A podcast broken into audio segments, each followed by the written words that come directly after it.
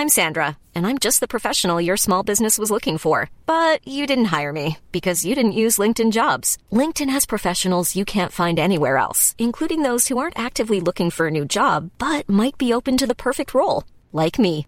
In a given month, over 70% of LinkedIn users don't visit other leading job sites. So if you're not looking on LinkedIn, you'll miss out on great candidates like Sandra. Start hiring professionals like a professional. Post your free job on linkedin.com/people today.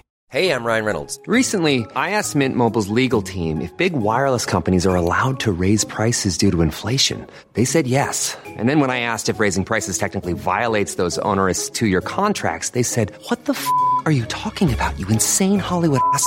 So to recap, we're cutting the price of Mint Unlimited from $30 a month to just $15 a month. Give it a try at mintmobile.com slash switch. $45 upfront for three months plus taxes and fees. Promoting for new customers for limited time. Unlimited more than 40 gigabytes per month. Slows. Full terms at mintmobile.com.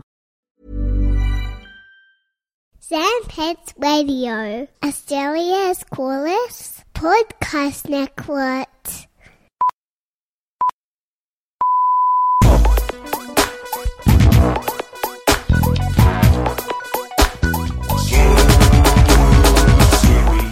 Hey everyone, and welcome to another episode of Serious Issues, a sometimes Lee comic book podcast. But this episode, someone could argue, not actually about comic books, because this episode is all about manga or manga, depending on how you decide to pronounce the wonderful stories that come out of Japan.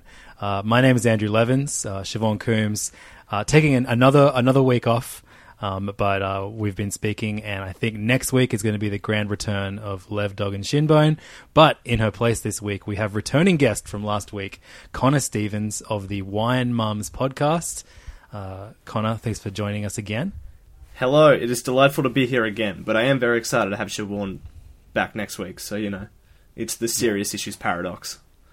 Um, so Connor is who everyone should blame for me being someone who predominantly reads manga more than any other form of media. Really, it's not even comics. It's like I'm, I'll be playing a video game, like, oh man, I could be reading manga right now. I'll be watching a movie, and I'll be like, man, the manga was way better than the movie. but you've ruined my life, is what I'm saying. But they're just they're just so nice, and they got the nice additions, and you can just throw your life away. It's fine.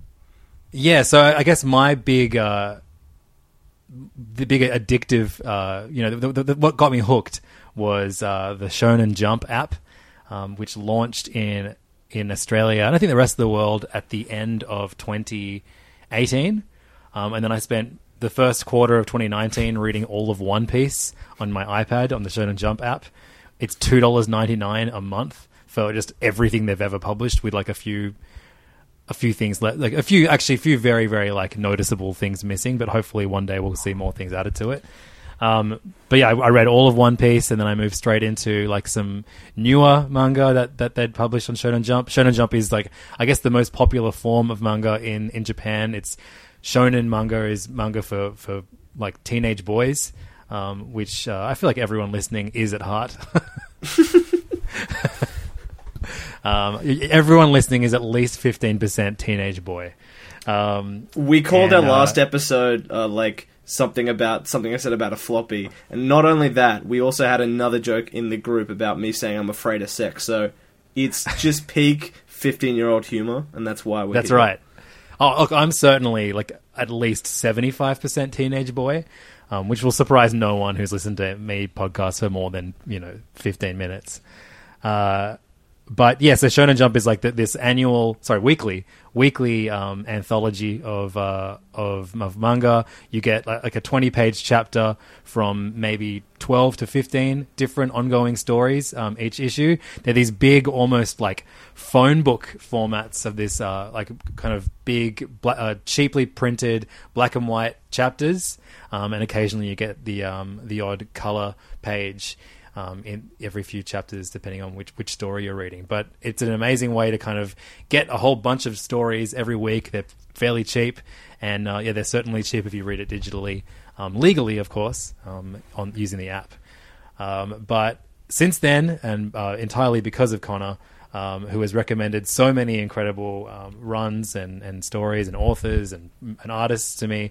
Uh, I'm, I'm now just buying and, and receiving many, many volumes and, and, and beautiful editions. In fact, almost everything I'm talking about today has been published uh, in the West by Viz.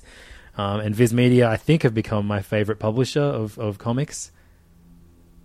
Yeah, I just like, and I, as we will explore this, like I feel like years ago they they were just the Shonen Jump publisher, and then they got the Sig line, which a lot of my favorite stuff came out like Gangsta. and Sunny, and you know we'll talk about that later. But now we're getting stuff like How Do You Relationship and like. Uh, I think they even put like a bunch of queer manga as well. They're doing like biographies, like aren't they doing that Greta Water book or something? Like it's just Yeah, they've just like got the game books as money well. to invest in so much and really expand the readership of manga and really like put a placeholder of it in the West. So it's really cool what they've done. And you know, I think they they help run the Shonen Jump app as well. So you know, all the big Yeah, ups. and they, they also run the um, the Shonen Jump podcast. They're American uh, stuff. Oh, yes. Uh, and that's actually a pretty fun listen if you're reading almo- if you only if you're reading all the Shonen Jump chapters every week. You should listen to Which that. you are. That's it. I am. And uh, so yeah, the back half of this episode today is going to be Connor and I talking about Jump in 2020. Uh, because a lot of uh, fairly prominent big series have um, wrapped up this year, um, with another very prominent one uh, looking like it's going to wrap up very, very soon. Um, there's been a bunch of new series that have started. Some of them we like, some of them we don't.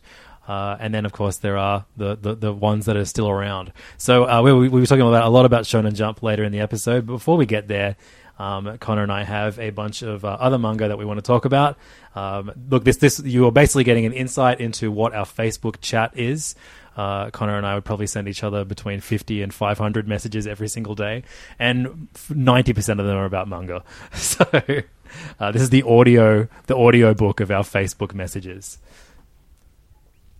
Um, and I think a, be- a good a good th- book to start with would be uh, someone who I've talked about a lot over the last few months on the podcast, um, the horror writer and artist uh, Junji Ito. Um, he has given us incredible uh, books that we've talked about a lot on the podcast. I know Siobhan is a massive fan of his adaptation of Frankenstein. Um, and then, of yes. course, uh, there's Uzumaki and um, and Gyo and um, uh, Tomie. Um, there's, there's so many excellent um, horror books, plus his anthologies. Um, but this is uh, one of his most unique books, which was printed, uh, published in the West um, at the start of the year. Um, it's an adaptation of uh, the second best-selling Japanese novel of all time, um, a book written by Osamu Dazai in the 20s, 1920s. Uh, this is No Longer Human. I realize I- that was I written forgot in the everything right. 20s. I wouldn't be maybe it's a little bit surprised. later than that. Uh, he was born in 1909. Uh, 48 novel. 48. So it was in the 40s. Sorry, I wasn't. I look. Look, I rounded up. 20 years, it's far. fine. Nothing important happened in those 20 years. No. Um, so yeah, this is uh, Junji Ito's adaptation of No Longer Human, and uh, Viz published and like just a gorgeous, uh, oversized novel format. Um, it's hardcover. It has an awesome dust jacket with a circle in the middle of it. Um, it looks like a normal novel when you look at it from the outside, but the uh, circle cutout of the dust jacket reveals the horror within. Um, More books some- should be stark white. It is like really appealing to look at. It's like a blizzard on your shelf. I love it. Yes, totally. Um, I used to. I mean, with cookbooks and things like that, I always remove the dust jacket. I love having like a you know just a plain red book that just kind of says the name on it in my cookbook shelf. But with comics, you got to leave those dust jackets on.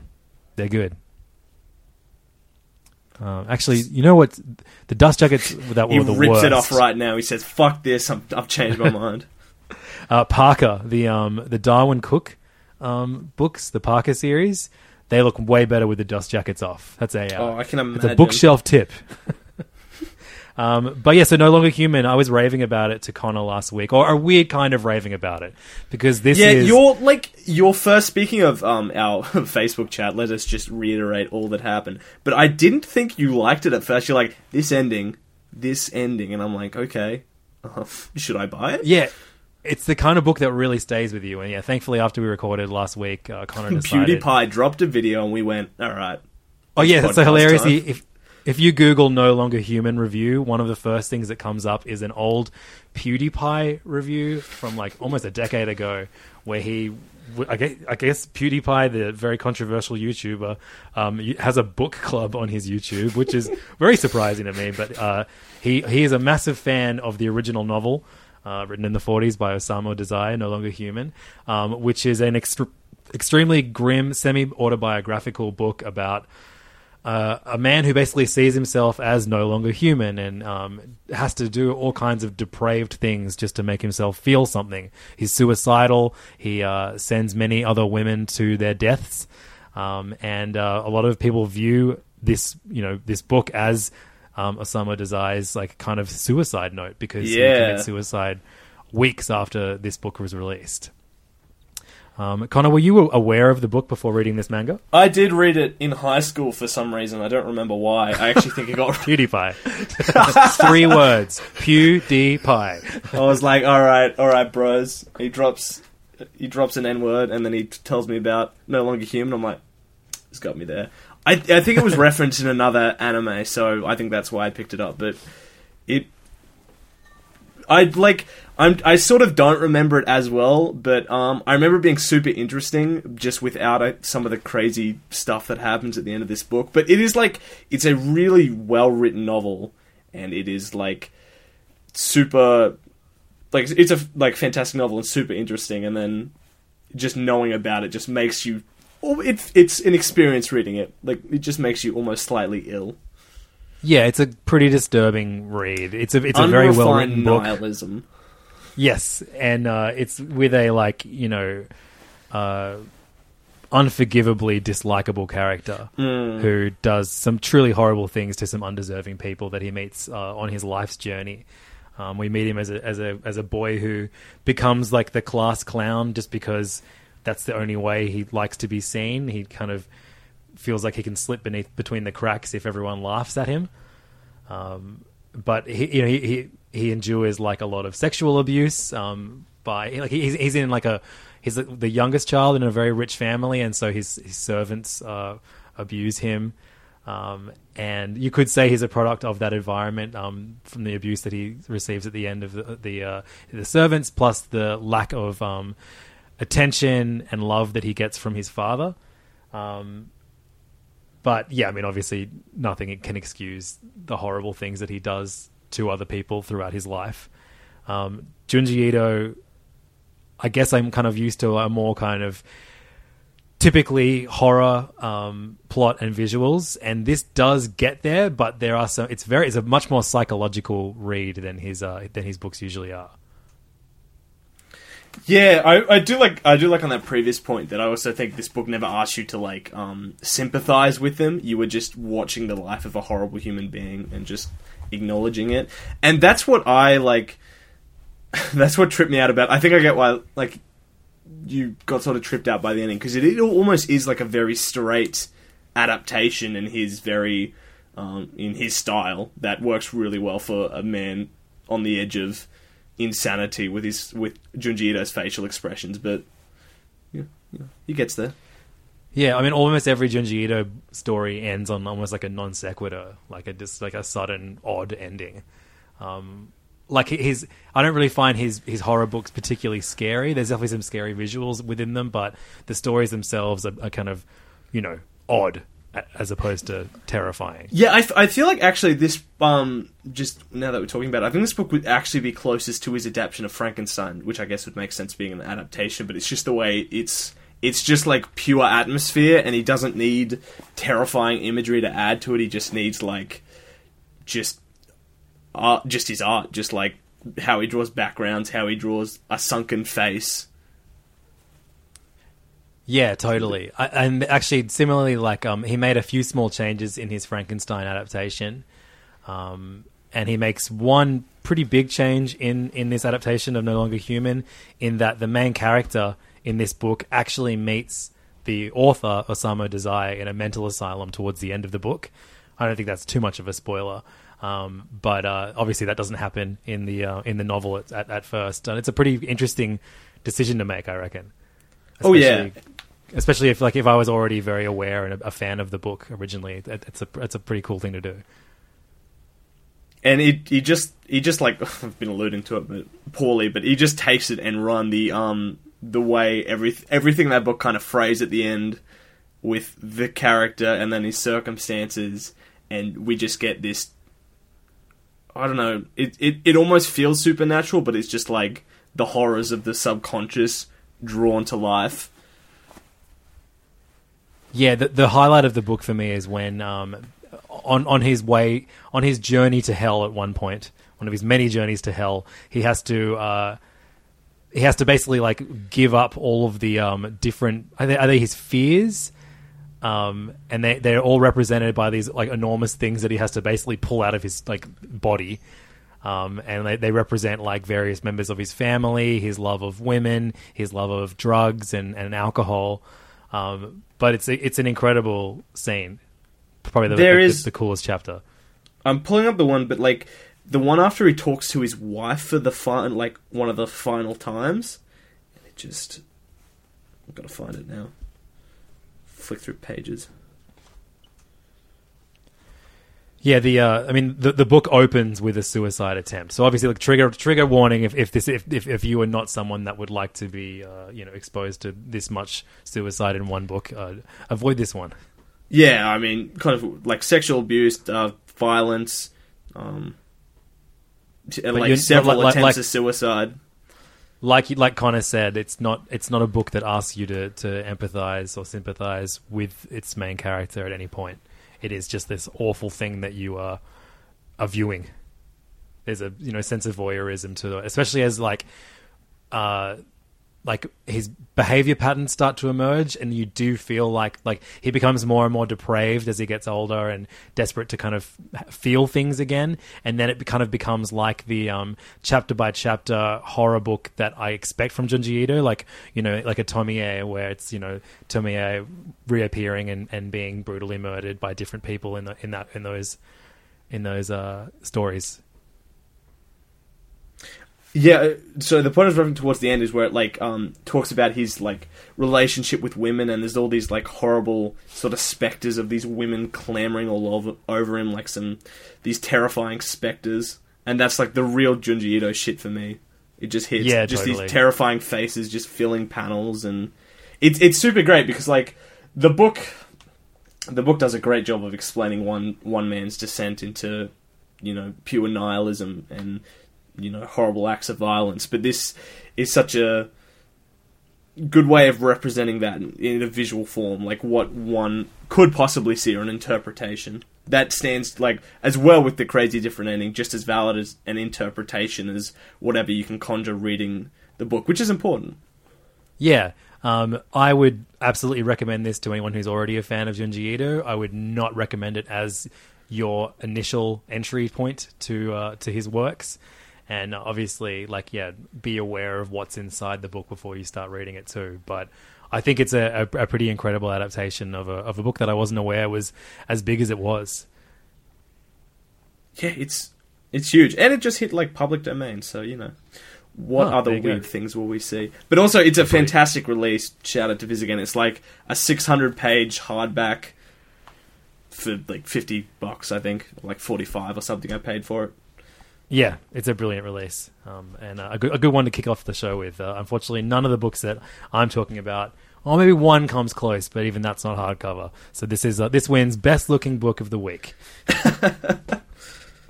um, so on the uh, topic of uh, a horrible protagonist, um, I wanted to talk about the latest book by Inio Asano. Am I pronouncing his name correctly, Connor? um That's the main reason you're on this episode, by well as we learned from last week as soon as i come on this podcast i forget so i'm going to say yes anyway just to um, confidence will get me everywhere uh, Inio Asano, best known for Goodnight Pun Pun, um, a book about a little uh, bird. is that what Pun Pun is? He's a no. He is. He is a kid, but he's just drawn as a bird. It's like a. Yeah. It's a super dour book on the on the troubles of adolescence. And Yeah, he's growing- um, he's got like a lot up, of it's like yeah, it puts forward the argument that actually horny teenagers are the saddest human beings on the face of the earth. For all these 15 year olds at heart listening, don't worry. He gets your sadness. I mean, that that's one of the few manga series that have won an Eisner Award, I think, over the years, right? Yeah. And um, Solanin, another of his books, has also won an Eisner too, I think. Have, have you read, like, is this is this your second after Pun Pun?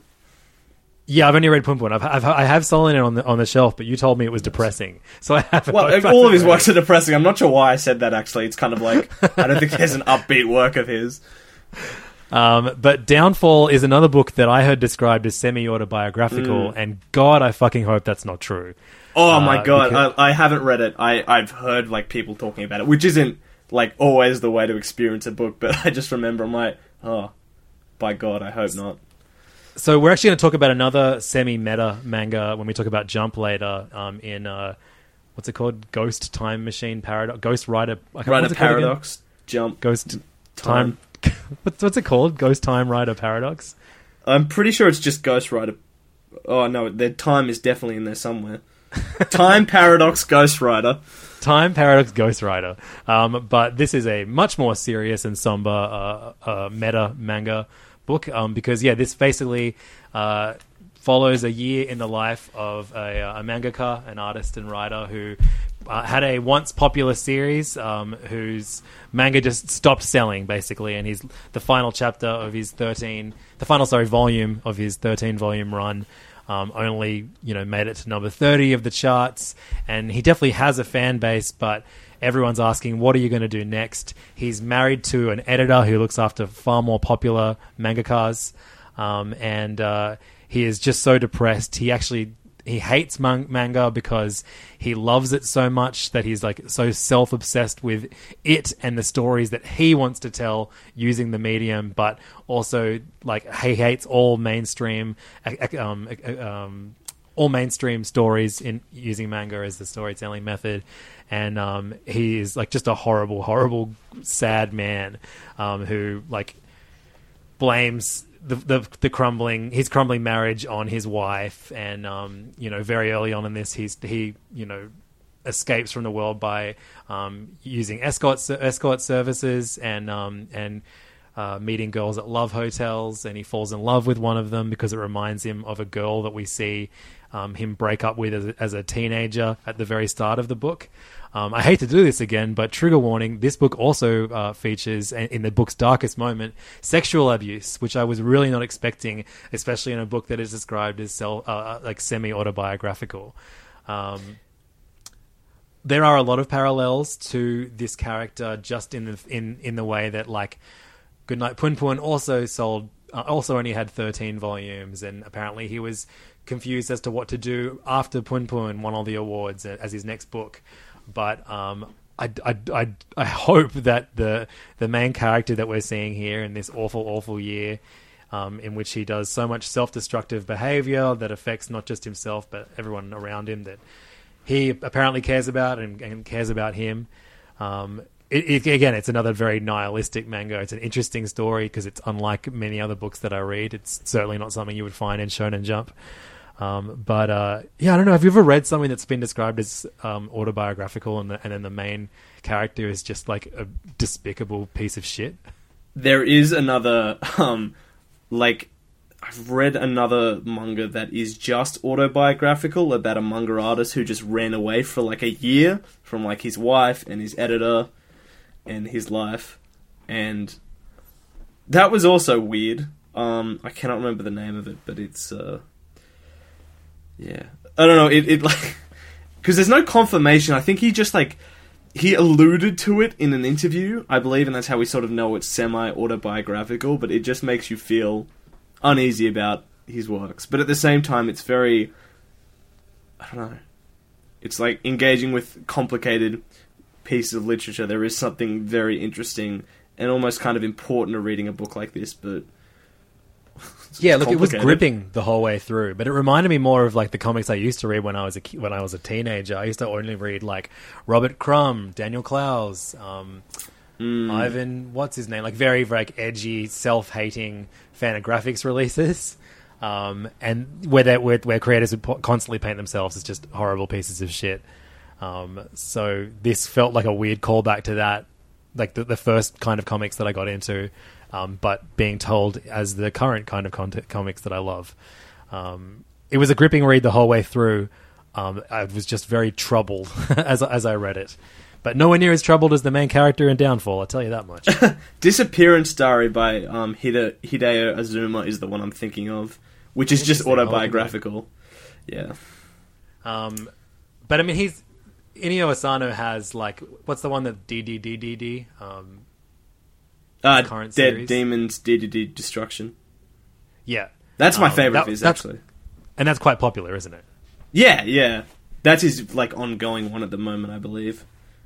Like, I, there's currently a pop up store in Tokyo selling like merch and toys and stuff related to that manga. So I think, look, I, I think maybe he, maybe the, the comparison points are sometimes Inio Asano hates manga and nothing else is is, is a is, is a mirror in this. I. We, we can hope so anyway. It's it, look, it was a it was a good book, but another one that's difficult to recommend because it's not like there's no level of escapism to this. It just is just a grim reminder of how how people you love, uh, you know, are often pieces of shit and and people have have shitty lives.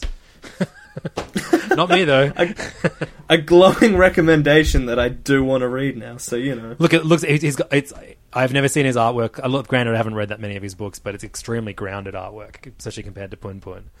Um, I would recommend it, but with a few asterisks at the end of that recommendation. Let's cheer ourselves up, Connor. We read one of the most happy manga volumes um, we've ever read recently, and we both read it. It- it truly delightful. so we've mentioned Shonen Jump a few times. This was published in the um, teenage girl equivalent, um, Shoujo Beat. So for Shonen is for teenage boys. Shoujo manga is for was it or is it Shujo? Or is it like Ah, know. Shoujo. Shoujo, cool. Um, Shoujo is for teenage girls, and uh, we read a new series called "How Do We Relationship," um, with story and art by someone called Tamifull. Great name. And yeah, great, great, great pen name for sure. Um, and uh, this uh, this story tells um, uh, a story about um, two college age uh, girls who uh, basically it's like them them falling in love. Um, both of them kind of coming out to each other and then dating each other. Um, and uh, I was cautious of uh, whether or not this would be a book I would enjoy, just because I didn't know how well handled those themes would be. But I could not believe how well handled this love story was handled. Yeah, I do read a lot of Yuri. Uh, preface: I will be talking about another one next. Don't worry. So, but tell like, everyone what Yuri is. Um, Yuri is uh, girls' love, so it's it's kind of like the I believe it comes from I believe Yuri is the like the name for white lily or lily in Japan, which is kind of like in old um, I think like from like the 1920s there was a movie in which the sort of romance between two young women that couldn't been shown was denoted by like a lily in the scene. So uh, the Yuri genre sort of bloomed from that um, about uh, just like just about girls' love, just you know romance between usually teenagers in high school. But um, there's definitely a lot of um, a lot of manga for like about older women. And what's good is that through companies like Viz and Seven Seas, we're finally stepping up and getting that stuff here in the West, like really diversifying it, and it's great. I didn't know about how how do we relationship until Twitter really sort of popped off about it, and like there was like a bunch of like comic site even talk comic sites even talking about it. So I was like, oh, okay, you know, got to read this one. And it's, it's yeah, I mean, sorry, you go. Yeah, the, the, the title, "How Do We Relationship," I, I, that just seems like oh, Twee how do as I hell. adult? Yeah, yeah, yeah. I'm, I'm, I, I, I hate the name. So there were a lot of red flags, um, but uh, I was won That'd be over by bullied by this. some so Zoomers on TikTok. yeah, I was won over by this so fast. It's so charming and sweet. it it's just like uh, with Yuri and the way I sort of brought up for this, like there is like boys love as well, which is if anyone sort of interacted with that has a more like controversial history, but there is like a, a heavy element of like fetishization, and not even in like the typical way, but in the way we like write up fantasies about women falling in love that isn't always from like queer authors and isn't always um, you know doesn't always tackle bigger subjects, which it doesn't need to, but there is like an element of removal often as they kind of like big up the the fetishization of it, which can still be enjoyable, you know. But this is just like just a very relatable, humble, human story about two college girls who have never um, been in a relationship with another woman before, just learning how to be in a relationship, and it's like it's it doesn't play out the drama, it doesn't um, even some like play out the comedy. It almost like just plays it straight with just kind of the natural comedy and drama of relationships as you come to term with like learning about your partner and like intimacy and uh, and exploring being gay in Japan as well and how complicated it can be. You know, there's some beautiful scenes about that in there, and there's a great cast of friends around them that really pop off. And it's it's I mean, as we'll be talking about Shonen Jump, it's just nice to have a story like this about college students as well. It's also Yeah, just a bit I- less weird. it's it at its heart, at its core, all it is is like you know, what's it like dating someone who's not not not just like you, like because the two characters are very different Yeah. in, in, in the way they present themselves, and you know, especially in their levels of outness as well. Um, and I, I I don't know, I feel like anyone would would enjoy this story if you were just looking for like a sweet romantic book. Um, and I, like I said last week, like these are the kind of books that are- important for people just to read, just because it is a different perspective of a love story that we don't often see in media, especially comics. Um, or I feel like, like I feel like we get a lot of high concept queer manga, queer comics, but nothing that's just so sweet and down to earth as this. Um, I loved it. Yeah, I yeah I don't like I don't have much to add outside of like the art's really wonderful as well. Like the the characters um almost have sort of like a chibi-ish art style at times, but there's also like heaps of great fashion, like college fashion. They're in a different outfit like every scene, like every character. That's always delightful. Yes, and great fashion for sure. Like we, we, we rave about First Second, the publisher, uh, on this podcast a lot. And if you like any of those books, I would definitely recommend How Do We Relationship. Absolutely, completely. Or like a like even like sort of what web comics have popped up with like Heartstopper or um, Breaks or um, what's the really popular one? Bloom, like Bloom, you know. Right. Yeah, cool. Awesome. Um, so yeah, everything we've talked about so far has been published by Viz in uh, Australia, America, and the UK. Um, but uh, you have another book that you're going to talk about. Yes, I'm breaking the same- streak. Tell me about this one. What is it? This is another Yuri manga uh, called Goodbye My Rose Garden by someone called Pepperco. No, sorry, my apologies. Dr. Pepperco. it's what's it's what's on it's what's on the cover. That is fantastic. um this is um I don't know, I was just like seeing what was like I'm just a stupid dumb nerd who like looks at what releases every single week. And this popped out um it's a it's a Yuri manga set in the early 1900s about like a um a noblewoman and a young maid who fall in love. And um like so it's it's about so this noblewoman owns like her estate but she seemed to have fallen out of grace a little and she has like this beautiful library and the start of it you know she gets this sort of well-read uh, maid um who comes in and they sort of like sort of hit it off but it it, it starts off like very twee and I was like, oh, I'm not sure how about this, so I kind of threw it away until I picked it up this week for content, basically. Um, and what I discovered was a really moving piece about a really moving period drama because after that sort of first bit, what it moves into is that you find out that this noblewoman asks uh, her maid to kill her essentially because what had happened is that this why she'd fallen out is this noblewoman had a relationship with another woman, although it could never been proven. She's basically been ostracized, and um, you know she's losing everything for the uh, consequences of of the time, and it ends up just being like a very a very real period piece about you know um, them her coming to terms with that, and the maid sort of like starts off you know just trying to help this this noblewoman like trying to find her life again after being disgraced and hated and then it's it plays out something like portrait of a lady on fire which is like these very like you know, it's it's very like stolen glances and brushed hands and really slow burning, but just like the beats it hits on, and that I am a sucker for period dramas like Portrait of a Lady on Fire. It it it really breaks a lot of conventions and a lot of writing, and these are two very realized characters in a very realized and accurate, you know, setting. Um, I don't know a lot about the early 1900s, but I remember like reading up that like she has drawn little like editions of books that have the exact same like covers and boundings as it did in that time in this gorgeous library, and it's it's super wonderful. So if you like, Yeah, I, I was there. It sounds accurate. yeah, I mean, I mean, how could you not um, have your own collection of English literature that is slightly unreadable? Nah, it's alright. I'm not judging. Um, so there's there's three volumes of this out now. Yeah, I'm hope like I um there's two volumes out that I like I'm into the second one now and it just gets better. Like I love that slow burning romance and it it the way it sort of like covers trauma as well and it's really beautiful. And I think it's just three volumes, which is always I think the best length for a romance manga. A lot of the ones I buy are just like three volume three or four volumes and it's done. So Yeah, cool. That's good. Yeah, you don't want like a forever. You don't want to see someone's entire life of romance, like a dated. Oh, maybe I kind of do. Actually, I want that. Well, it's usually it, it like falls. um, no comment, like a but soap like it- opera. yeah.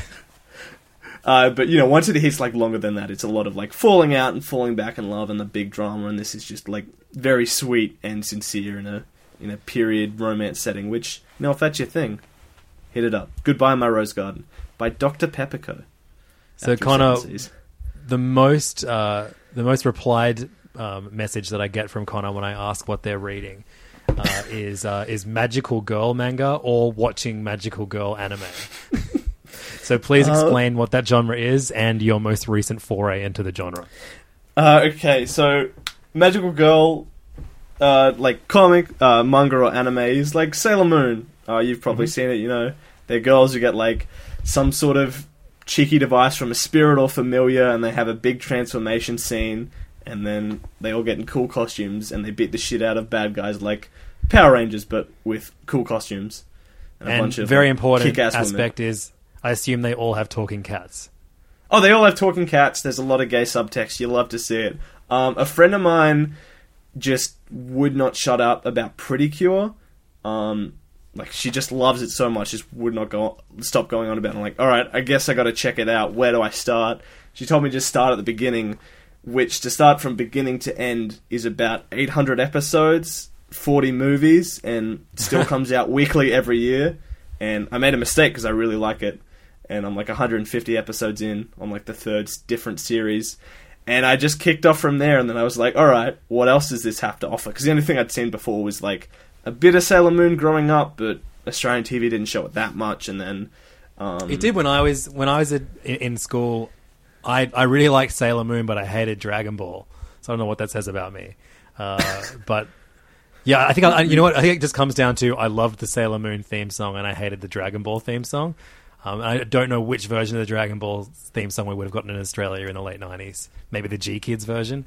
but the oh, Sailor I don't Moon know. Rock the was so Dragon goes pretty. If you listen to that again, Rock the Dragon goes pretty hard. Um, But that Sailor Moon theme song is like, iconic, and I Oh, guess I, that's that definitely it was that was like the okay anime for everyone to be into. Yeah, and I mean, was- like, this is early 2000s when I saw it, so, you know, it, it was a Yeah. bit different for me. But, like, I remember catching snippets of it. And then this year I just popped off with it. I've read Sailor Moon, I've read Card Captor Sakura, I've watched Pretty Cure, Shugochara, Tokyo Mew Mew, um, Oh, such good names. Magical Little Girl, Nanoha, um, bunch of other shit I won't go on to. But, like, I just, I just love it. You know, it's like, just a bunch of kick-ass women in great costumes and a lot of them take like the idea of a kids show and then just expand on it by the end of it it's like a super fantastic drama and the budget these shows seems to get because they're just like they're just killer um so there's always great fight scenes like some of the best in anime and the latest i want to um shout out is sugar sugar rune which I'm mostly just shouting out for Siobhan because I think it's funny because on this podcast she's talked about how much she loves In Clothes Called Fat. If you remember that by um What's it called? In Clothes Called Fat. Oh, right, okay. Yeah, I've definitely um, by- seen. I know what Sugar Sugaroon is. I know that the the the black books with the pink over the top of the black. I know, Yeah. what, I know what the covers of these books look like, with like a little witch girl on the front. Yeah, and it's by my, uh, Moyoco Anno, who, um, like, her works are just, like, in Clothes Called Fat, are just these super intense dramas, um, like, memoirs of a Morris gentleman, and they're really fantastic, but just at one point, she just wrote a kid's Magical Girl manga, and I totally picked this up. I dug into the second-hand bins to find it out of print. I got the first five, I need the last three. I don't know where they are because they're out of print.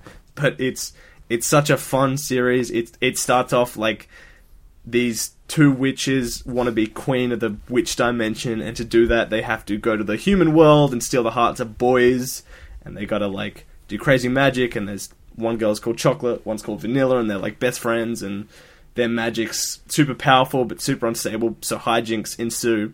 But I just love this series, like a lot of them, because it starts off like that, and by the point I'm at, there is like uh, like a multiple dimension war for the world, and these girls have to like fight to save existence itself. Like it just Yes. it just goes crazy. I love Very it. low stakes. Oh yeah, it just it's it's just so fun how naturally it just goes from like monster like monster of the week like falling in love to super cool fights for life itself. It's great. Sugar Sugar That's Room. awesome. If you like magical girl shit, hit me up. It's all I want to talk about. So that came out in like the mid two thousands. Yeah, back when Del Rey published manga, which is a snapshot of the manga boom when it all fell apart. Um, so I'm going to go back even further before that, uh, 10 years earlier, to, from 1996 to 1997, uh, a sports manga called Ping Pong. Um, Hell uh, yeah. ran uh, in uh, Shogo, Shogakukan, uh, a seinen manga uh, magazine for older gentlemen. Um, Ping Pong. If you're uh, familiar was- with like Kodansha, like the Kodansha comics and like that magazine, this magazine's like their biggest rival, which is kind of Right. funny. Okay, sure. And that's the thing. Like, we talked about, we described what Shonen Jump is, but there, there's like multiple different weekly, or they, at least there used to be. Now there's a few less, but multiple different uh, weekly manga um, uh, anthologies. It rules. Yeah, It's so imagine like you pick up your floppies, but instead of buying one each week, you buy a magazine that has twenty and one of each different series for the week. it's just the fucking dream. It is so good. I know. Imagine like it would just make everything so much easier if you just bought a book called Marvel. It came out every week. it was ten And then you bucks. paid it was Two and ninety nine to catch up with the chapters later. Yeah, exactly. The black and white Um, rule. And at one point, um, you could get just gambling manga, just in Yeah, man. several magazines. Yeah, I mean, I spent a lot of this year, and I, and I plan to go back to it, reading a lot of uh, of of mahjong manga and yeah, gambling manga, and that's because it wasn't just gambling manga magazines, Connor. There was an entire magazine dedicated to mahjong manga, Fuck, of course. Take me back. just like so specific. I love it. Um, but yeah, this uh, ping pong is a is a sports manga about ping pong, and uh, it's it, it's it's actually about table drawn. tennis. Table, whatever. That's funny. Is that like a uh, Don't wait? What, don't what do you call ping pong? Same thing. How is it They're not the same two different thing? sports. How is this? Is this like a potato cake, potato scallop thing? No, no. Um, ping pong. Uh, like ping pong is a sport that plays. Well, actually, I think it can be like the same as table tennis, but they do kind of split off into two different sports with how you arc the ball. Like with ping pong, you have to hit it. Like your opponent hits it on their side, bounces in your side. You hit it, so it bounces in your side, then it bounces, and then so on. In table tennis, they hit it so it bounces once in your side. Then you've got to hit it so it arcs over your side and bounces only on their side. Okay, well, why don't you go and release a ping pong manga called Table Tennis then? Well, this is the only good. This is the best part because table tennis is the only sport I've ever played and competitively. So this is the one sports manga. Like I get it, I get it. That's great. Been there, guys. Um, so this is uh, cool uh, written and drawn by uh, Teo Matsumoto, um, who is One most famous favorites. for uh, another Eisner Award-winning manga series called Tekkonkinkreet. Um, and uh, that came out. Did you do that, did you do that one before Ping Pong or after Ping Pong? Uh, before I believe that was like, it was like just three volumes. I'm pretty sure written like the early '90s. and he has a very like kind of deliberately obtuse style, which is why this just seems so different to me than any other very clean sports manga that I've come across. Um, he excels at doing like crazy action, and yeah, for a book about table tennis, the action comes from like these teenage boys just belting ping pong balls with little uh, wooden and plastic rackets. Uh, bats, sorry, bats. Sorry, I know we've got a we've got a professional uh, ping pong player on, on the podcast. Calling up the association if we get this wrong. Um, but so we have a main character who his nickname is Smile. He never smiles, um, and he does not take uh, table tennis as seriously as his best friend. Um, but his coach knows that Smile is the best player in uh, in in the in the class. And um, we we meet the the kids at the rival high school that you know one of them used to be friends with our main characters, and that rival high school has just uh, hired the talents of a disgraced Chinese table tennis player who um, has been sent to Japan because he lost a big tournament in China, um, and this is just a incredible series that is it's not told like it, it kind of the, the the panels just kind of jump around and you and you just see little windows into different characters storylines as they happen and then it will focus on one one character for for the bulk of a of an arc but um it's there's a you know a big tournament that happens um, towards the end of volume one. I've only read volume one so far. Published by Viz, it is one of the most beautiful volumes of anything Oh. I've ever gotten. What you just how do we describe it? So the, the cover is like this like firm, like it's a soft cover, but it's very firm, thick cardboard. Um, and then you have like a random assortment of black and white panels making up the bulk of the cover. Um, and that's like a matte finish. But then there's a rectangle that takes up um, like maybe a third of the space over the, the back and, and front cover, and, and of course the spine, and that's gloss. Um, in this case, it's like a big, very bright kind of aquamarine. Oh, it's Yeah, beautiful. aquamarine blue, and uh, then you have like a color panel from the manga um, on the back. It's just it looks so good. It's so striking. The Viz logo and the Sig logo are also the same color as the um, as the glossy spine. And then the volume two. This is only like if you buy this, it's, it's this, you can get the entirety of this series for like eighty bucks. Um, volume one and volume two. Um, volume two comes out um, in a couple, maybe a month or something like that. Um, and I'll 100% be picking it up. It looks so gorgeous. The story is great. The artwork is just insane. I think is the best way I can describe it. Um, and uh, the characters are very endearing, especially the the coach, an older an older um, table tennis player who had to give up his dream when he was uh, the same age as the boys that he's coaching. Um, It's. Oh, I you just got a shout out to the names because you got Smile, you got Pecco, and then like the rival team has you know the disgraced kid just called China, and then there's Dragon and Demon. Demon, yeah. It's great fun. It's so much fun. It's I've read like a little bit of Haikyuu. Um, I read a uh, a rugby manga that uh, that was cancelled because no one liked it, but I liked it. What was that called again? Wolf Boys or something? Beast Children. Beast Children. Um, uh, but this is unlike either of those. This is, I mean, I know Haikyuu is like one of the most beloved sports manga of all time. I know Slam Dunk is definitely something I need to read at some point, isn't it? Oh yes, yeah. I've got to read that too. I've only read Real, which is also great. but ping pong is is very unique. It does it doesn't feel formulaic at all. It just you It's- kind of I don't. Want, I, it's not like raw thematically, but it's very like raw in the way it presents like the human body. Mm-hmm. It's almost like it's just okay to get like because when you you know when you're playing a sport, you don't always look graceful. You are like sweating and you're smashed against the wind and your face contorts and it's like just these gorgeous like so many different angles and directions. Like there's a camera following like 360 degrees of these characters, and he will draw like from whatever angle he wants. And like you see like the always a specific way an arm moves of like just these teenage boys just getting right in it. yeah. It's so. And I think that yes, completely.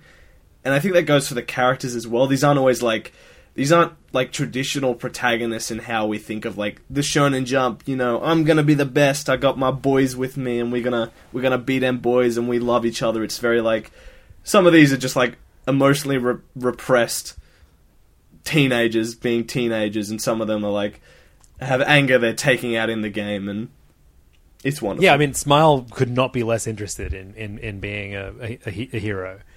Yeah, and then his rival is like almost sort of Dragon, and he, that he has like a whole like scene dedicated to him just falling apart. And he, but and, oh, and he's uh, he's obsessed with Smile though. He loves him.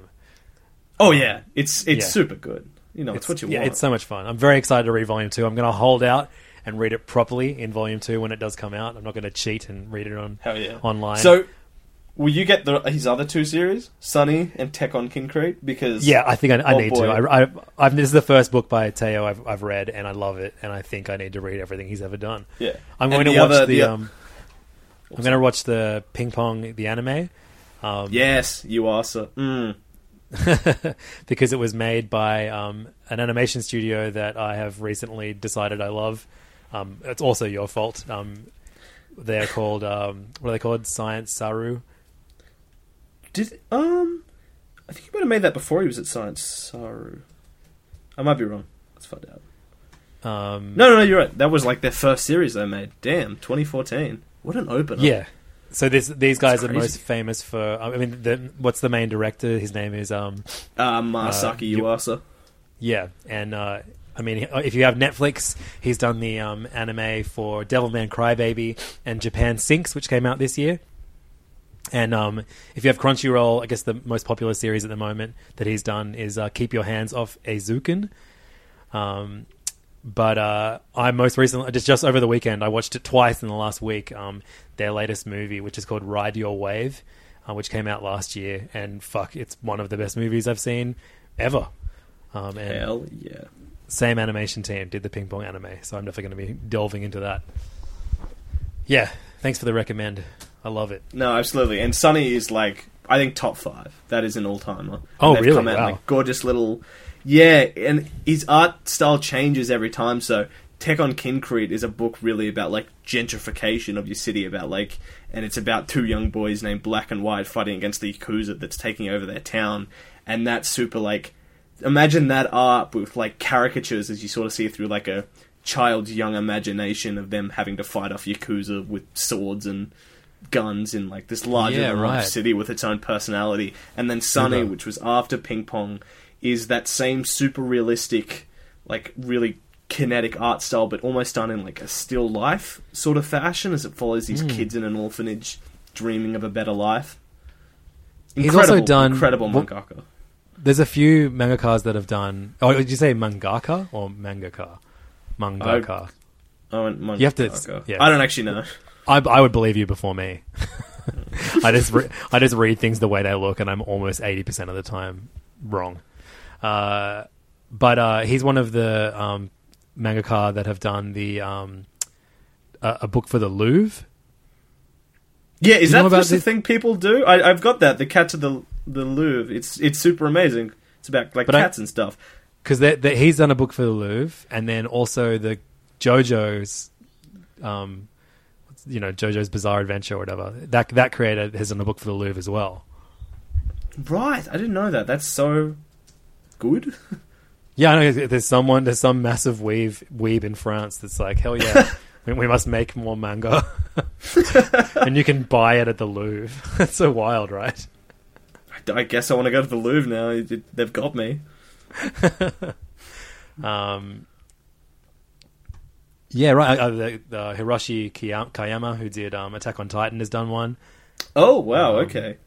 and uh, Jiro Jiro Taniguchi from the Summit of the Gods. He's done one too. Oh, huge. Damn. All kinds, Louvre. crazy. Um, maybe, maybe we should do an all Louvre manga special. um, so let's do a uh, a speed round. Uh, you've got one to review, and I've got one to review, and then it's jump time. Tell me about Ikigami: The Ultimate Limit. Okay, very quickly going back to the downfall, no longer human. Um, big content warning for suicide and violence and sexual assault. Um, this is a dystopian m- manga in an alternate version of Japan where over- overpopulation is rife. So the Japanese government, um, when people when they hit like when kids enter elementary school, every kid is injected with a syringe, and every one in one thousand syringe has a capsule in it that will kill them between ages 18 and 24 in a um in a way to you know cure overpopulation but also as they say in the manga like um you know help people celebrate the joys of life. And and ikigami is um someone well it is a thing. It someone works for the a bureau of like a, ministry of like affairs and they get they're hired to go to when the time comes go to the people who are about to be killed by that capsule they've been injected with when they were young and hand them a card that gives them 24 hours saying that like they have 24 hours to live you'll die tomorrow. And it's this dystopian manga that plays it very straight to start with. It's a, it's a very intelligent book like played through the uh, eyes of like a someone who's just started working as an ikigami as they um you know they're, they're very like sort of naive and uh, still learning about everything and they've been taught to be very unquestioning about this. And you know it sort of starts off with like these sort of like one shot stories between every three chapters about someone who receives an ikigami and their final days and how that plays in the system and what something like this could do for things like violence or like these harrowing stories of someone in their last days and then sort of and it explores of course the human condition as these books do and that's why I read them because you know that's my depressing shit. And then it's sort of like it builds up to um, sort of this young man learning to fight outside of this like dystopian system that is just systematically killing people and it's it's really interesting. I don't know. The art almost falls into like an Asano Ito way with uh, sort of like heavy inks and lines, but he has a totally different style of like character um, art that's really fascinating, and these super like deep inked pages for big moments of shock or beauty. And it's a it's a it's a heavy one, but it's it's like a very interesting piece of dystopian fiction about unquestioning governments and the value of life. Who published that one? That is oh yeah, that is Viz actually through their Sigma All right, line there you like ten years ago. Yeah, awesome. Um, well, I have a very, very uh, new Viz book, um, and it's not I'm actually a manga. keen for this. So this is uh, um, in in Korea. Um, the comics there are called manhwa, and um, Manhwa. Viz have started publish publishing Korean comics now too. Um, and uh, if you have Netflix, you may be familiar with a TV show called Kingdom, which is a South Korean TV series. Um, it's like a like set in the um, 1500s. Um, I never, I've never watched it. Have you watched any of this before? Yes, I have watched it. That's why I'm keen for the manhwa. It's a, it's a really fantastic, beautifully shot series. It's a zombie That, like- series, right? Yeah, that's the thing. It's like I thought I was done with zombies, and then Kingdom's like, what if we set it in Korea in the 1500s? I'm like, you got me. So this was the manhwa that was inspired uh, Kingdom, the TV series. It's called King- The Kingdom of the Gods. Um, the original concept was by Inwan Yoon, um, and the story is by Eun Hee Kim, and the art is by Kyung Il Yang. And um, the Kingdom of the Gods is split into two stories. Um, half the book is the Kingdom of the Gods. It's like a five chapter um, story. Oh, okay. And then the following four chapters are a new story called Burning Hell, which has uh, been written by In Wan Yun and uh, art by Kyung Il Yang. Now, um, Eun Hee Kim is the uh, the writer of the TV series, and so they've written uh, this, the the story uh, of, of in this comic as well. Um, it's about a um, a young prince um, who loses. Oh, we've got a little, Yes, little, I uh, got little Siri cameo, on a a, Siri cameo. podcast. Oh, Uh, so we have uh, a young prince has lost all of his bodyguards. Um, they've all been assassinated, and uh, he wakes up and has no one to turn to but a uh, a criminal, a mountain bandit. Um, and uh, basically, they have to race um, to safety to to his uh, the prince's village, um, and they have to do it before night falls because at night all of the land's dead rise from the grave and uh, are, are mindless flesh-eating zombies. And so this is a story about the survival of the prince. Um, it's short. It's uh, it's punchy. You meet some fun characters. It explains the law and um, you know like the the terror of uh, this pretty easy to grasp you know monster concept really really well. And um, there's some phenomenal action uh, in this great little short story. Then uh, in the second half of the book, Burning Hell, um, this is a story that's more in line with um, the writer um, In Wan Yun. Um, he he has written he's best known in Japan for a book called Blade of the Phantom Master. Have you heard of that, Connor? Oh, yes, I have actually. I did not know Um, that was the same. He also has written a, a fairly well um, received um, series called Island and, and a novel called. Island. And these all feature the same characters. Um, but uh, so yeah, this uh, this story is basically about um, it's like the worst criminal in South Korea's history being um, taken to an island um, to be left like he's a he's a prisoner and he gets left to be stranded on an island because no one can kill him, no one no one knows what to do him, so they just strand him on an island with the um, worst criminal in Japan's history. And so this is like them fighting and then teaming up to um, to take down a pirate at the end of uh, of, of, of of the short story. Um, it's really silly and fun and addictive. It's just one of those stories you can just burn through and chuckle at. Um, there's some great action and silly violence in it, um, and the characters are all larger than life, horrendous criminals that are still weirdly likable. Um, if you want a fun action book, definitely pick up The Kingdom of the Gods. I really enjoyed it. That's so much more interesting because, like, I lied. That that's like a two season TV show now, and you know, obviously gone in its own direction. That that original book is like just a four chapter series, and there's like a super fun comic with it. That's a great release. I'll definitely Yeah. pick it up. Yeah, definitely recommend d- doing it. It's like twenty bucks or something Australian. Uh, yeah, This is Paige, the co-host of Giggly Squad, and I want to tell you about a company that I've been loving, Olive and June. Olive and June gives you everything that you need for a salon quality manicure in one box. And if you break it down, it really comes out to $2 a manicure, which is absolutely insane. It's also so easy to get salon worthy nails at home with Olive and June. The difference between how your nails used to look when you did them yourself and now with the Manny system is a complete game changer. The best thing about Olive and June too is it's a quick dry. Dries in about one minute, lasts for five days, and full coverage in up to one to two coats. Visit oliveandjune.com slash perfectmanny20 for 20% off your first system. That's oliveandjune.com slash perfectmanny20 for 20% off your first system. Many of us have those stubborn pounds that seem impossible to lose, no matter how good we eat or how hard we work out. My solution is PlushCare.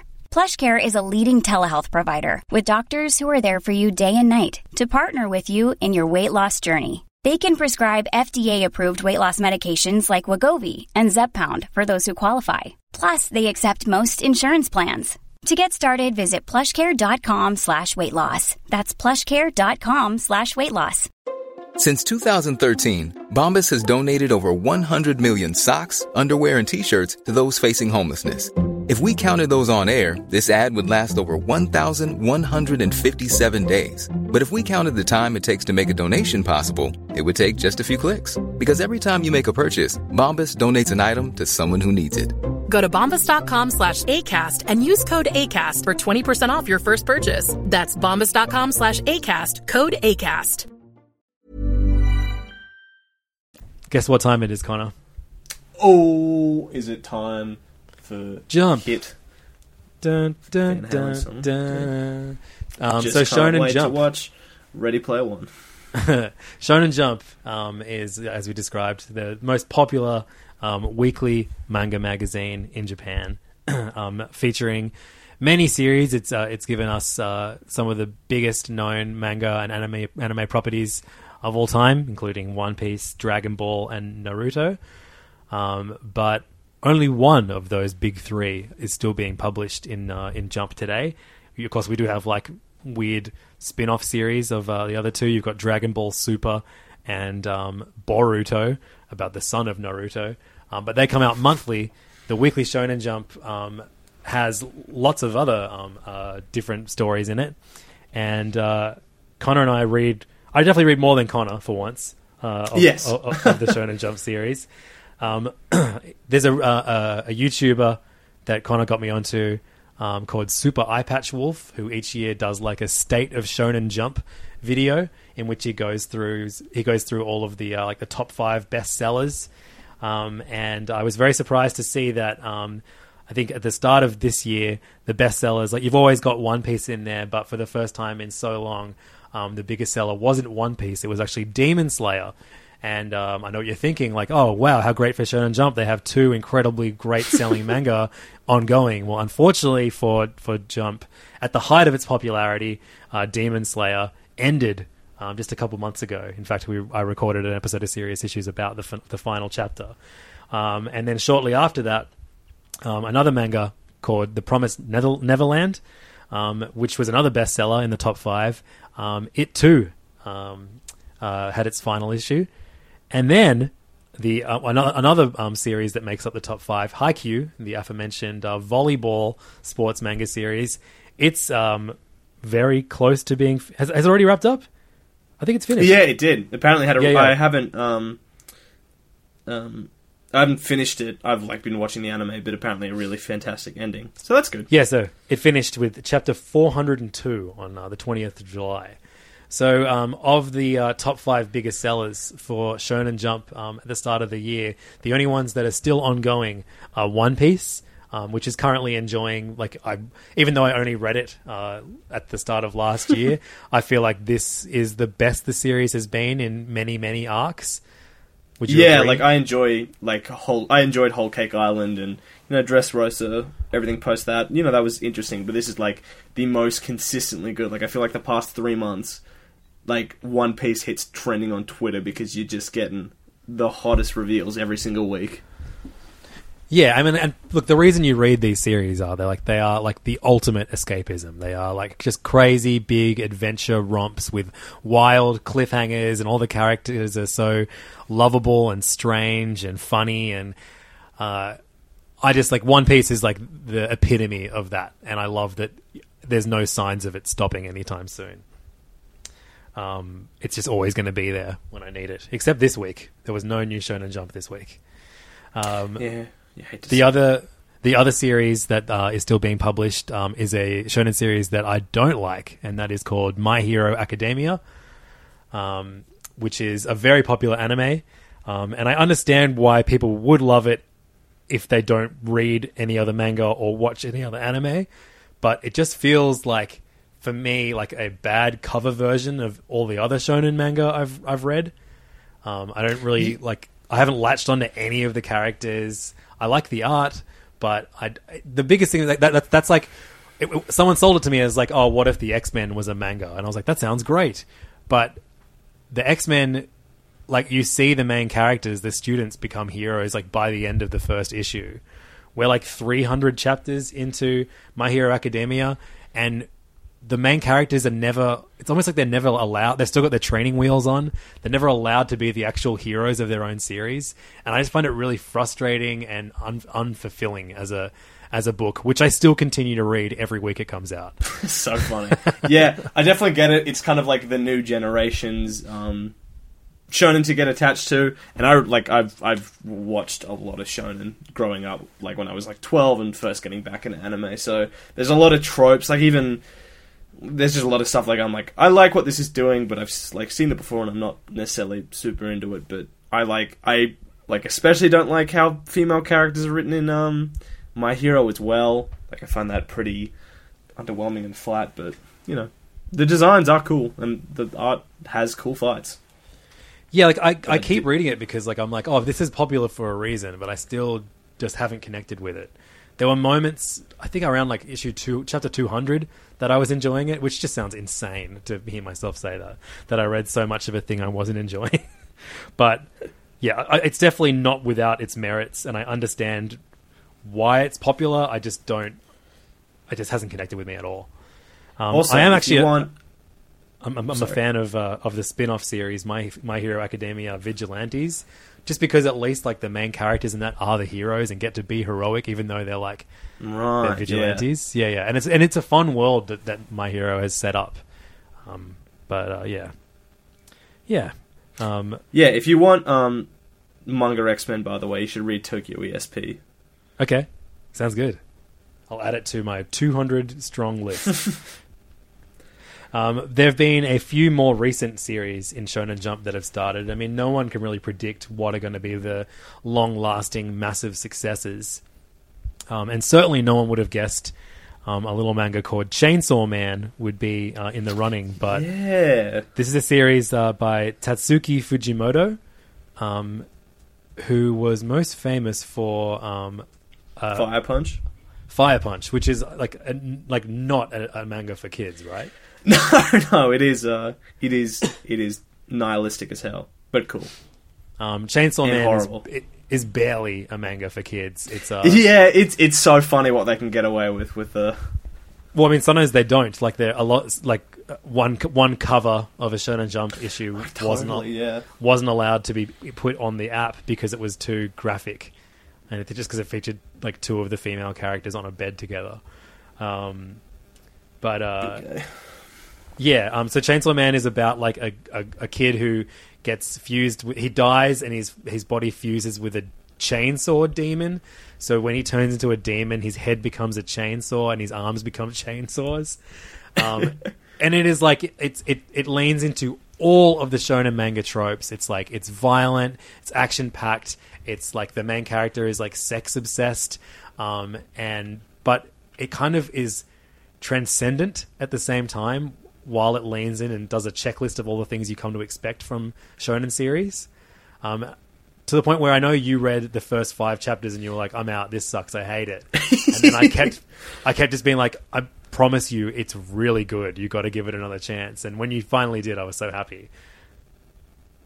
and it it is definitely I'm I'd say top three and possibly the best. But we'll get to that. But um, just like it it it's like what I didn't realize at first was um that it would play with like the conventions. It starts off like super horny and super like basic, and it's like well-to-do kid just trying to do his best and you know also like adding in like the horn dog nature of a shonen jump manga and then before i knew it like it was the 12th issue and now we're on like the what 50th or 60th and We're it 80, is 80 like chapters in, yeah. 80 yeah and it is has some of the like most terrifying vi- uh, villains some of the craziest designs some of the like most like gripping and incredible fight scenes. And i i love like the atmosphere and just like coming back to just how like intense and not like scary but it's it's certainly like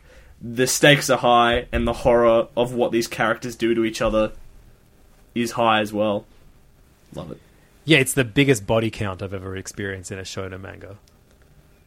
And like, don't get attached to any of the characters because they might die horribly all of a sudden. Um, yeah, it's bonkers. Um, Tatsuki Fujimoto is only 27 years old too. Um, it's crazy to see it. Such a, such a young writer with such a great two great series under his belt. Um, so yeah, that's one of our favorites. Um, and I'm a big fan of Doctor Stone, which is 161 chapters deep and has a fairly successful anime. It's like a very silly kind of science-based shonen manga where they don't fight with, you know, their fists; they fight with science. And it's like it's it's so silly, it's over the top. It's set thousands of years into the future after um, all of humanity uh, turned to stone. uh, it's have you have you read much of that? I really like it. yeah, I, I, understand it's not for everyone. I I bounced off it completely, but I think it's cool. I think it's I I think the idea of what if like shonen power ups, but instead it's science is is super fun. Yeah. Um, but then we have, uh, I guess, since like the end of last year, we've had a number of uh, of, of new series start up. Um, I've read at least the first chapter of almost all of them. Um, it, uh, I don't know how. Like, do you keep up to date with like how well received the new series? Because I find even that part quite addicting um, when it comes to Yeah, no, Jump. for sure. Like, um, especially since we saw a heap of cancellations. Like, I feel like every month we get a new manga and then lose one, and you know, there's that kind of like false conception of like, but not quite false of like the ranking and the order where they'll put it at like the start of the vol- of the ma- magazine, and that's like you're pretty high up, and like there's even a lot of like controversy about their super archaic way about how like it's based on one volume's sales, and if the first volume doesn't sell, that can just kill a series. And you know, how, like there's the fights over letting them have like a bit more breathing room, and And like a lot of these series are by new creators, but like you know, I, I mentioned that rugby series, um, which you know, I, I, I'm not going to argue it. I, I, I'm not surprised that it didn't find an audience. So that that got cancelled um, at the end of last year or the start of this year. But also alongside it, um, was the cancellation of uh, the new series by the creator of Naruto, um, Masashi Kishimoto. Um, his new series, Samurai Eight, um, which uh, only lasted. Cancelled, yeah. That got, I think it lasted like forty chapters or something like that. Um, and uh, yeah, I was like, I was shocked. I mean, not- I I I, dropped off that very quickly because it was it was so it did just put way too much. Um, Way too many words into into sh- into telling you about the world, and, and gave you no reason to connect to its characters. Um, but uh, look, let, let's let's stop focusing on the things that we don't like and focus on a few of the newer series that we that we like. In in some cases, love. Um, Kaiju number eight uh, is only seven chapters in. Um, it's by uh, Naoya Matsumoto, um, and it's about a um, a guy in his twenties um, who, uh, when he was growing up uh, with his friend, uh, she and him made the made the decision that they were going to become grow up to become famous kaiju hunters, um, because this is a world in which enormous monsters uh, roam all through Japan, and there's a task force dedicated to uh, to taking them down. And It's like uh, kaiju damage control. It's so fun. well, so yeah, he, then the series is becoming- like, get out of there. instead of becoming a, a hunter of these kaiju, he she becomes the, the like she joins the, the special force, but he becomes yeah like a, a member of the cleanup squad. So once the kaiju are taken out, they have to like decompose the body and, and, and fix up all the damage and haul away the bones. And I loved that aspect of it. And then at the end of the first chapter, he gets bit by a kaiju, and now he is a kaiju. Um, and so it is like a kind of like he's got to hide the fact that he can transform into this enormously powerful monster, but he also has now decided to take the test to join the special kaiju force again. Um, and you meet all these great characters. It's so fun. It looks killer. Like all the ma- the kaiju designs rule. This is a, a very very strong start for this series. Oh yeah, I like this. Like so, the top three for me is Chainsaw Man, Spy X Family, um, and then this, which was like the wild card that released in Japan, and then we didn't get it for a few weeks, and then the app just dropped like four chapters in one day. Yeah. Now we get it weekly. It comes out on like a Thursday. So I'm not sure Yeah, if well- it's being run through the magazine. I'm not yeah, I don't know. It's, yeah, because same as Spy Family, which I talked about a couple episodes ago, an excellent series about a spy who infiltrates a high school by adopting a girl who can read minds and taking on a new wife who is an assassin, and and also buying a dog who can predict the future. Oh, the dog, the dog. Um, but uh, that comes out sporadically too on different days to the rest of the series. So I think there must be different. There are different Shonen Jump magazines. I think. That would that would make sense. Yeah, I think there's like Young Jump and then something else, but Yeah, um, but uh, Kaiju number eight, it's super early on, and I think it has like the staying power to be a beloved series. Um, just I'm is- it's super ju- scared this could get cancelled. But if it gets the time, it's its take on like typical shonen power ups and fights, and like you have like the main character is like a thirty something wash up with his kind of sarcastic but loving teen sidekick. I, I see. For me, this seems like such a no-brainer. This this this just seems like such a one that would, everyone would love, right? Or Look, I'm wrong? just I'm just scared. Okay, I'm just scared. Have you lost? I have you want- I lost some it. beloved manga to, I to have. cancellations? Like I what? have. Um, I actually quite like the last Sayuki. That was that was actually quite good. I'm just trying to remember what others, but like we Oh yeah, that was quite recent. That was the same time as uh, Samurai got cancelled. Yeah, and Beast Children, which you know that was cute. That's our, our weird kind kind of gay rugby series. um, uh, and then another one that I am very intrigued by. I, it, it goes up and down. One chapter will be excellent. The next chapter will be like, "What the fuck?" Um, is uh, yeah, the, the series that I couldn't even remember the name of earlier in the episode. Um, and that is Time, Time Paradox, Paradox. Ghostwriter. Um, and uh, it's a book about um, a mangaka who is struggling. He keeps submitting series to Jump editors, and they're like, "This sucks. You're not talented. Don't even bother." Um, but then his uh, microwave like explodes, and then and then gives him an, an issue of Shonen Jump from a decade into the future, featuring a series called The White Knight, and then uh, which he reads, falls in love with, and then the the Shonen Jump issue disappears. So he decides that it's his duty to recreate this incredible manga from the future. And he does that. He submits it to his to the new, a new editor who loves it, and it becomes the best-selling like manga in, in Shonen Jump history. But he then meets someone um, who is a girl who actually um, the, it, she's the writer of that manga 10 years in the future um, and she is trying struggling to understand how, how he came up upon her idea and then it becomes like this whole thing where like he was sent back the, the the Shonen Jump from someone in the future who wanted to save that girl's life, and it's like a battle between the two of them to create a more popular manga. Um, have you read much of this, Connor? I I've read all but this week's. Oh well, no, there is no chapter this week. So I'm up to date. Yeah, well done. What do you think? Oh my god, what the fuck is this series? I love it. It is. I I um. It's so stupid. I um.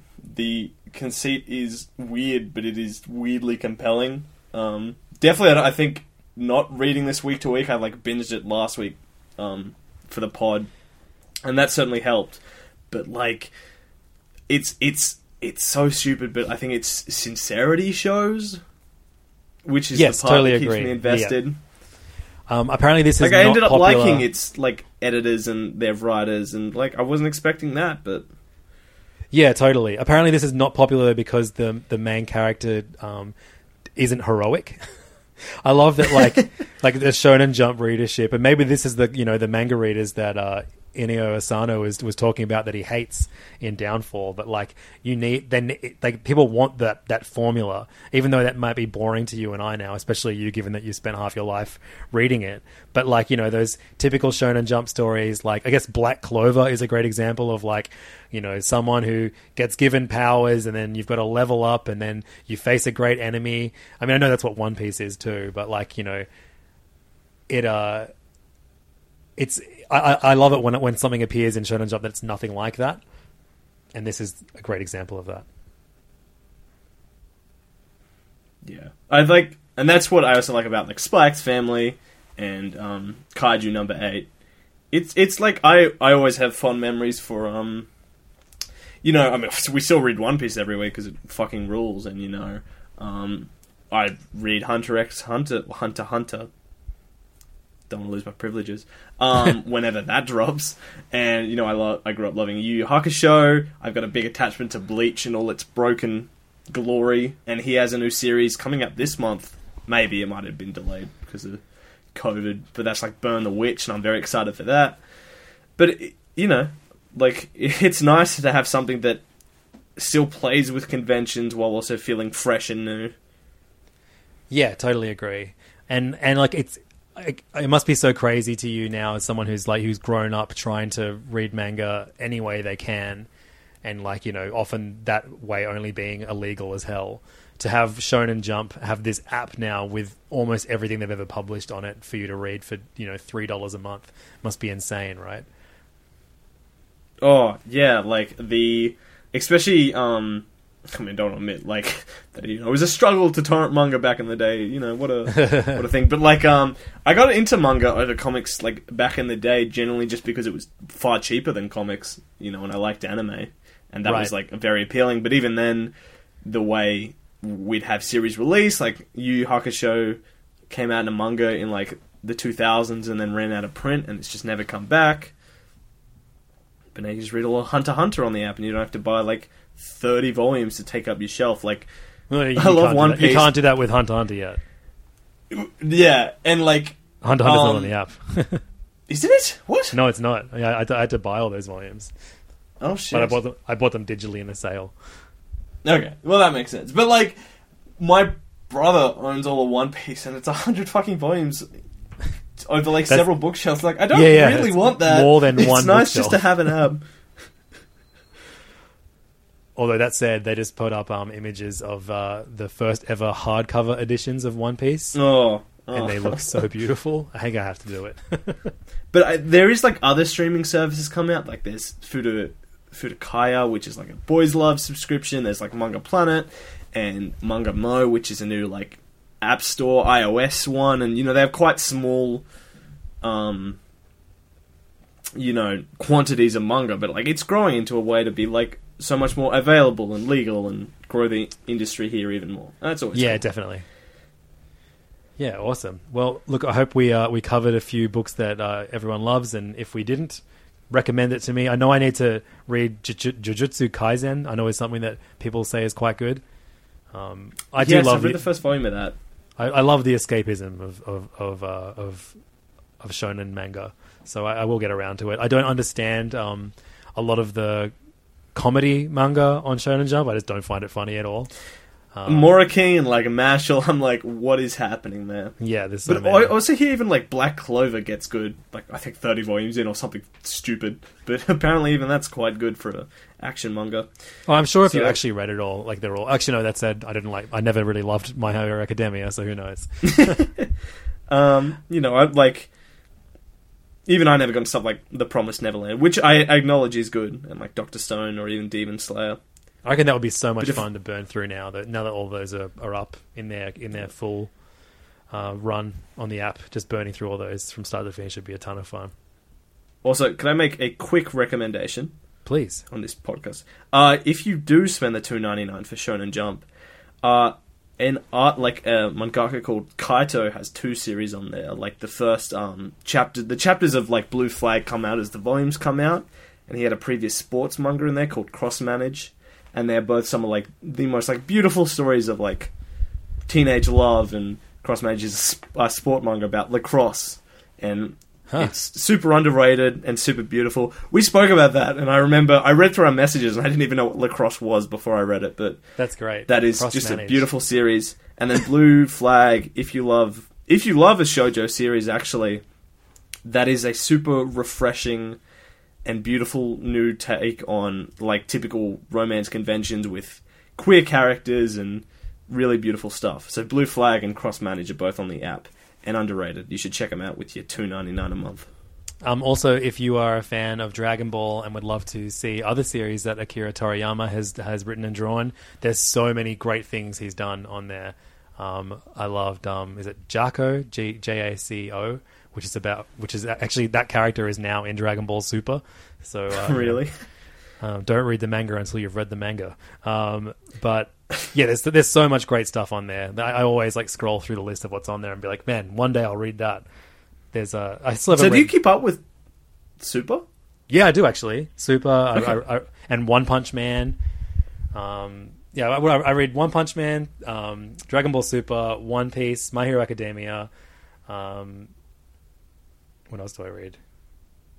Chainsaw Man, Doctor Stone, Spy X Family, My Hero Academia, Vigilantes. I know I need to read World Trigger at some point. Haikyuu. There's so much, there's a lot Oh, on yeah. there that I that I uh, that I need to watch, but I will read. Ah, that's too much. Thank you so much, Connor, for joining us again. Um, again, if you want to listen to uh, Connor's podcast, you can. It's called Wine Mums, and because we're Australian, we spell mums with a U. Um, Um, if I may also, um, if you are a big fan of um, fellow Serious Issues admin um, Jake Fortier, actually Rebecca is also on the Wine Moms podcast, but Jake, um, uh, Jake Denham and I are about to drop the first episode of our Star Wars podcast called Tales from the Holocron. So, Oh, awesome. if Cool. you are, are a dumb nerd, maybe you'll be into that. Yeah, actually, yeah. Jake and Rebecca, the um, other two uh, admin on uh, the Serious Issues Facebook page, have both appeared on Wine Mums before. Um, so go hear what they sound like there before they uh, um, inevitably do an episode of Serious Issues in the future. Um, you can, Actually, you I didn't talk about us. To Your Eternity, but Jake will talk about that, I'm sure. He has great thoughts on that. Super eloquent, so. Which one, sorry? To Your Eternity, What's that again? leave that to him. Leave that to them. What's To Your Eternity? To Your Eternity, that that is um, manga by the woman who did uh, a silent voice that is like oh, a cool. really um, like a like fantasy story about an immortal being thrown to earth as like a like that can imitate other creatures that has to like learn and engages through like these small sort of motifs of different characters' lives and death and yeah. Awesome. It's it's some raw shit, but I love it. Okay, cool. Look look forward to that one, Jake. Um, thank you so much for listening. Come join us over in the Serious Issues Facebook group, which is at facebook.com slash groups slash serious issues podcast. Again, thank you very much, Connor, for uh, allowing me to do this with uh, someone who is an even bigger weeb than I am and has been for all their life. Thank you for enabling me in such a fashion. Um, we'll see you next week with Siobhan, and uh, in- until then, read lots of comics, read lots of manga, and we'll see you soon. Bye.